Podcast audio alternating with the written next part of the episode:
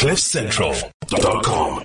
JJ Cornish, good to see you, sir. Bonjour once again. My goodness, it's good to see you. I thought I never would. Yeah, sorry about Tuesday. I don't know if it was it was your internet or ours, but here we are. And uh, JJ, we got lots to catch up on this morning. There's always stuff to talk about in South Africa, but I think in Africa in general, we we started last week when I when I thought I was talking to you and you dropped uh, this week rather on Tuesday when I thought I was talking to you and you dropped off about the refugee crisis in Europe and African refugees. Um, if you just want to mention that, because we are watching what's going on in the Ukraine, do you think there's a difference between the way that Europe has responded to Ukrainian refugees and the way they respond to African refugees? He says with his tongue firmly in his cheek. Yes, and do you think it might be? Uh, are we being sensitive? Are we playing the race card here? Do you think it might have something to do with the color of the refugees that come in the boats? I don't know. Huh? Don't know. What do you think? What do you guys think? Huh? Isn't it amazing? But isn't it amazing that that that uh, the it's uh, the, the head of the United Nations uh, uh Refugees Council, you know, mm-hmm. Uh, Filippo Grandi, and the Pope, none other than Pope uh, Francis, in Malta which is one of the countries that bear the burden of this, mm-hmm. saying, you guys, we've just got to find a way around this. Because two days before that, 99 zero refugees had drowned off the coast of, uh, or migrants, if you want to call them that, dr- drowned off the coast of Libya. So it was a, an absolute shocker. Sure. And it was, you know, it's, it, the, the fact is, when uh, uh, yes, you have to say that what has happened in Ukraine is, is, is plain for all to see, and uh, and they were the neighbors, and, and there's all those kind of considerations. But right now, we have to find a way because the sea is getting calmer and warmer, and more and more people are going to be coming, uh, and they're going to keep coming to Europe. There's no way of trying to stop them. There's no way of sort of paying the Libyans no. to do it, or or finding other ways is what the European Union has done, rather unconscionably. Mm-hmm. Uh, so we just got to find a way. And uh, and the fact is, when it happened with you know when the shit hit the fan, so to speak, in uh, Ukraine, they found a way. Yeah. Four million Ukrainians have left their country and have been accommodated. Well, we're going to have to do the same for Africa, or they will die in the sea, and because uh, they will keep coming. Now, there's a story that anybody who cares a little bit about history in Africa will be very interested in. Of course, uh, you know, Thomas Sankara, who was a, a famous freedom fighter sure. in Africa and a man who was killed back in 1987. This was a massive, massive story at the time. Now, the former Burkina Faso president has been jailed for life for killing him. This is interesting. Yes, indeed. Uh, Blaise After Camp- 39 years. Wow. Tell Blaise, us, tell us Blaise the whole story. Compaore. Yeah. Blaise Compaore was Thomas Sankara's best friend. And, uh, you know, it's like that story about the little bird that falls into the horse poo and, uh, you know, that gets pulled out. And the, the, the moral being that when you drop in it, it's not your, your friends who put you in it, and it's certainly not your friends who take you out. But when you're in it, just shut up, you know. Mm. And here we here we have Thomas Sankara. He he is made president when Blaise Compaore take uh, uh, perpetrates a coup. And uh, he becomes the Che Guevara of Africa. He's a feminist. He is against things like poor countries having to repay their debts to the colonialists. He's for vaccination. So he would have been very relevant at this time. Uh, you know, he basically he led the youth. He was the most inspirational leader. He's the guy that changed the name of Upper Volta to Burkina Faso, which means right. the land of the honest people. And then uh, in in in then uh, there's a coup in '84, and uh, uh, uh, that's when he becomes the the, the the, the leader. But three years later, Blaise Compaore launches another coup. His best mate turns on him and kills him. Blaise Compaore led the country until 2014 when he was overthrown and he fled to Cote d'Ivoire. Now, uh, it's in Cote d'Ivoire that he's been sentenced now to life imprisonment. Uh, but uh, 12 people died with Blaise Compaore, uh, with, uh, excuse me, with Thomas Sankara, and, uh, um, and, and, and 10 people have been sentenced in absentia with Compaore. So it's a, a sort of mess that's now coming to an end, but it is interesting that justice should finally creep in. You know, the mills of God grind slow, but they grind exceeding fine. And in this case, because uh, uh, uh we'll speak about Burkina Faso later, they're in a bit in, in a lot of trouble in terms of their food uh, uh, availability. Mm. Yeah, I, this is this is unbelievable that it's taken this long for any kind of justice to to see the, it, it, its day in the sun. Um, while we're talking about how long it takes for things to happen, I mean the the guy who uh, the Hotel Rwanda man. Uh, Paul, uh, what's his name? Rusesabagina. Rusesabagina. Rusesabagina, right. Now, yeah. now here also, He's been sentenced to uh, jail for terrorism, and that's been confirmed by a Rwandan court. Just give us the background of this, because we know Rwanda under Paul Kagame is a place which is hailed by some to be this paradise where there are rules and everything works properly, there's no litter, but by others we're told that it is nothing short of the most hardcore dictatorship on the continent. What's really going on in, in Rwanda, and what does this have to do with this poor man or this this uh, this this terrible man, depending on your point of view, that's been sentenced? My the, the, the writer I, on Africa I admire most, Michela Wrong, has a new book out called "Do Not Disturb," and that is the story of uh, the the uh, Rwandan killed in the uh, Michelangelo Hotel. The, the lesson being, uh, and, and, generally what uh, uh, Kabila is up to. Now the point is, Kagame, Kagame. Kagame. Kagame. But the point is, uh, don't cross him. Hmm. Don't cross Kagame. I've just said his name wrong. I'm, I'm You're finished. This is the last time you'll be appearing on our show. Sorry, uh, JJ. this is how it goes. Might well be. Yeah, I'm certainly going nowhere near the Michelangelo for a couple of weeks anyway. the fact is, uh, uh, uh Rusesabagina made a name for himself. Don Cheadle played him in that very memorable hmm. movie. Hmm. Rusesabagina was the uh, manager of the Hotel de Mille Collines, the Hotel of a Thousand Hills. And uh, with nearly 1,300 Hutus and Tutsis, refugees from the Interahamwe were there in 1995, the year that we were celebrating, but that Rwandans were dying. And uh, but with his fame, he went onto the speaking circuit and so on.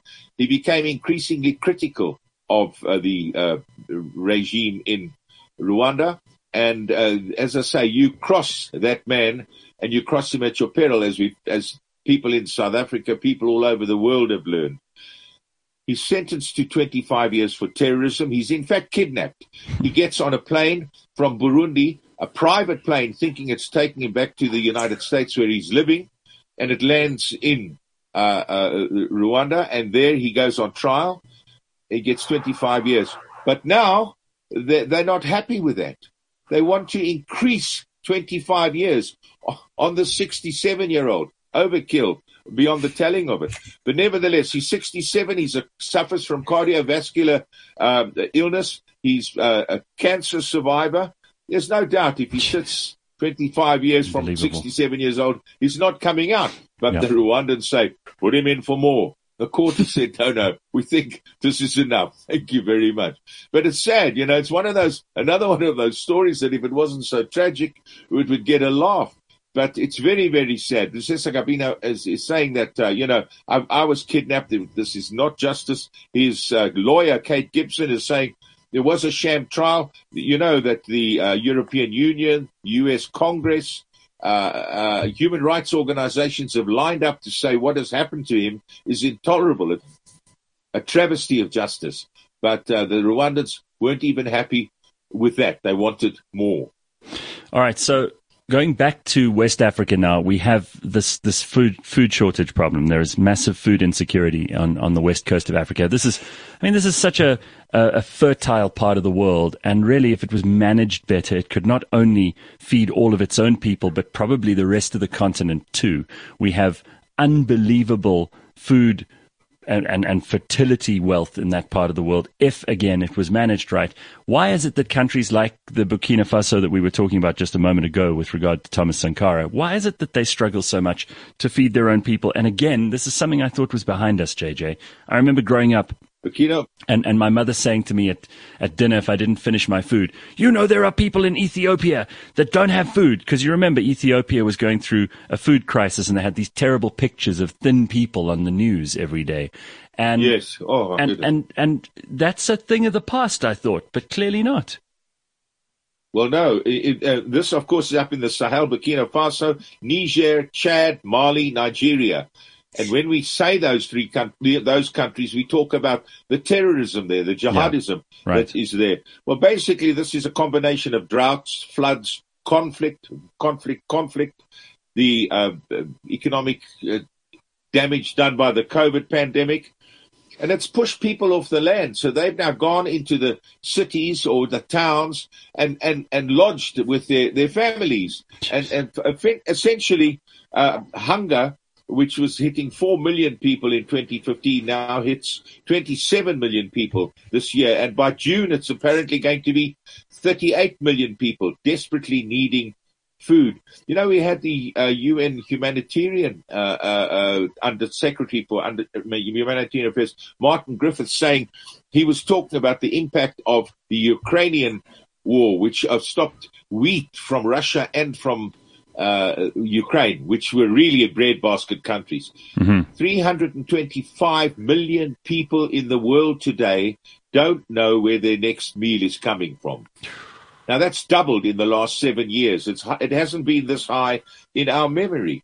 And what basically uh, in the Sahel, uh, that, that's that's part of the thing because the aid that they were getting and relying on is going now. Some of it is going to Ukraine because yeah. you know countries like Denmark have had to cut their aid. So it, it, things are looking even worse. There's one and a half million children now suffering severe acute malnutrition. They are starving to death, Gareth, and and that's the situation. As I say, hasn't been helped by the U- Ukrainian position either. But uh, this combination that has uh, been a deadly one has has given has made West Africa a country, a, a whole region that is facing starvation. Yeah. Pumi, I mean, what kind of a, a, world is it where Denmark, which is the size of a postage stamp, has to send aid to a huge region like that in order for those people to eat? It's, it's just, it doesn't make sense. It's, it's not only a, a, a huge indictment. And, and again, I mean, why people would want to leave the country they were born in and the country that they know and the country that they understand and the country where they can speak the language and hop on a raft and try to get across the Mediterranean for God knows what. There's no, they don't know what's going to happen. They might be, they might drown. They might make it there and then be sent back. They don't know, but they'd rather do that than stick around in the country that they're in. And it's all because our governments don't know what they're doing on this continent. And very many of them leave a lot to be desired. And all of them leave with failure. this hope yeah, they live they leave with this hope that it will be better because this is terrible. They know for sure this is terrible. So anything moving forward will be better. Hmm.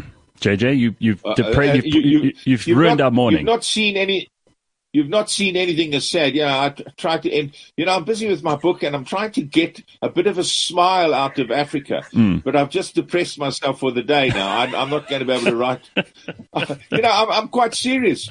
You know that what is that famous line? Well, you know, if it wasn't so tragic, it could be funny. Well, I mean, what do you do about people? As I say, if they stay at home, uh, and uh, absolutely right, they stay at home, they're either going to be killed you know, well, in, in, in, political violence I have a, repressed to the extent I have a nice that they story. want to die, All right. or they'll starve. I don't want anyone to leave here thinking that this is a depressing show, so I have one really good story from Africa, and I think that this is one which has gone largely unnoticed. Zambia's president, Hichilema, has gone eight months without a salary.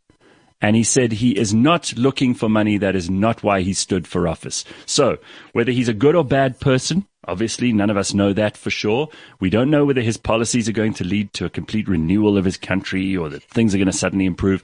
But at very least, we know that this isn't one of those greedy people who keeps taking money out of the state coffers. So I think to President Hichilema, you are our good news story for the week. I can add to that. The uh, uh, uh, Ghanaian president, mm-hmm. Nana Akufo-Addo, he has taken a 30% salary cut to ameliorate or to help the, hmm. the country petrol price increase. It'll make it a little easier for them, or to some extent anyway. But nevertheless, it's a it's a symbolic thing. But thirty percent salary cut for the Ghanaian president. And Pumi, we have a billionaire as a president, and he's still taking a salary, right? hmm. I wonder about that. All right, JJ, thank you as always. It's great to have your input. We know a lot more about Burkina Faso. I can't believe that it's taken this long for the, the killers of Thomas Sankara to eventually go to jail. And uh, this is the kind of stuff we learn from you every week. So it's always good to have you on. Africanalysis is, of course, brought to you by the Johannesburg Business School. JJ, we'll see you in a couple of days. CliffCentral.com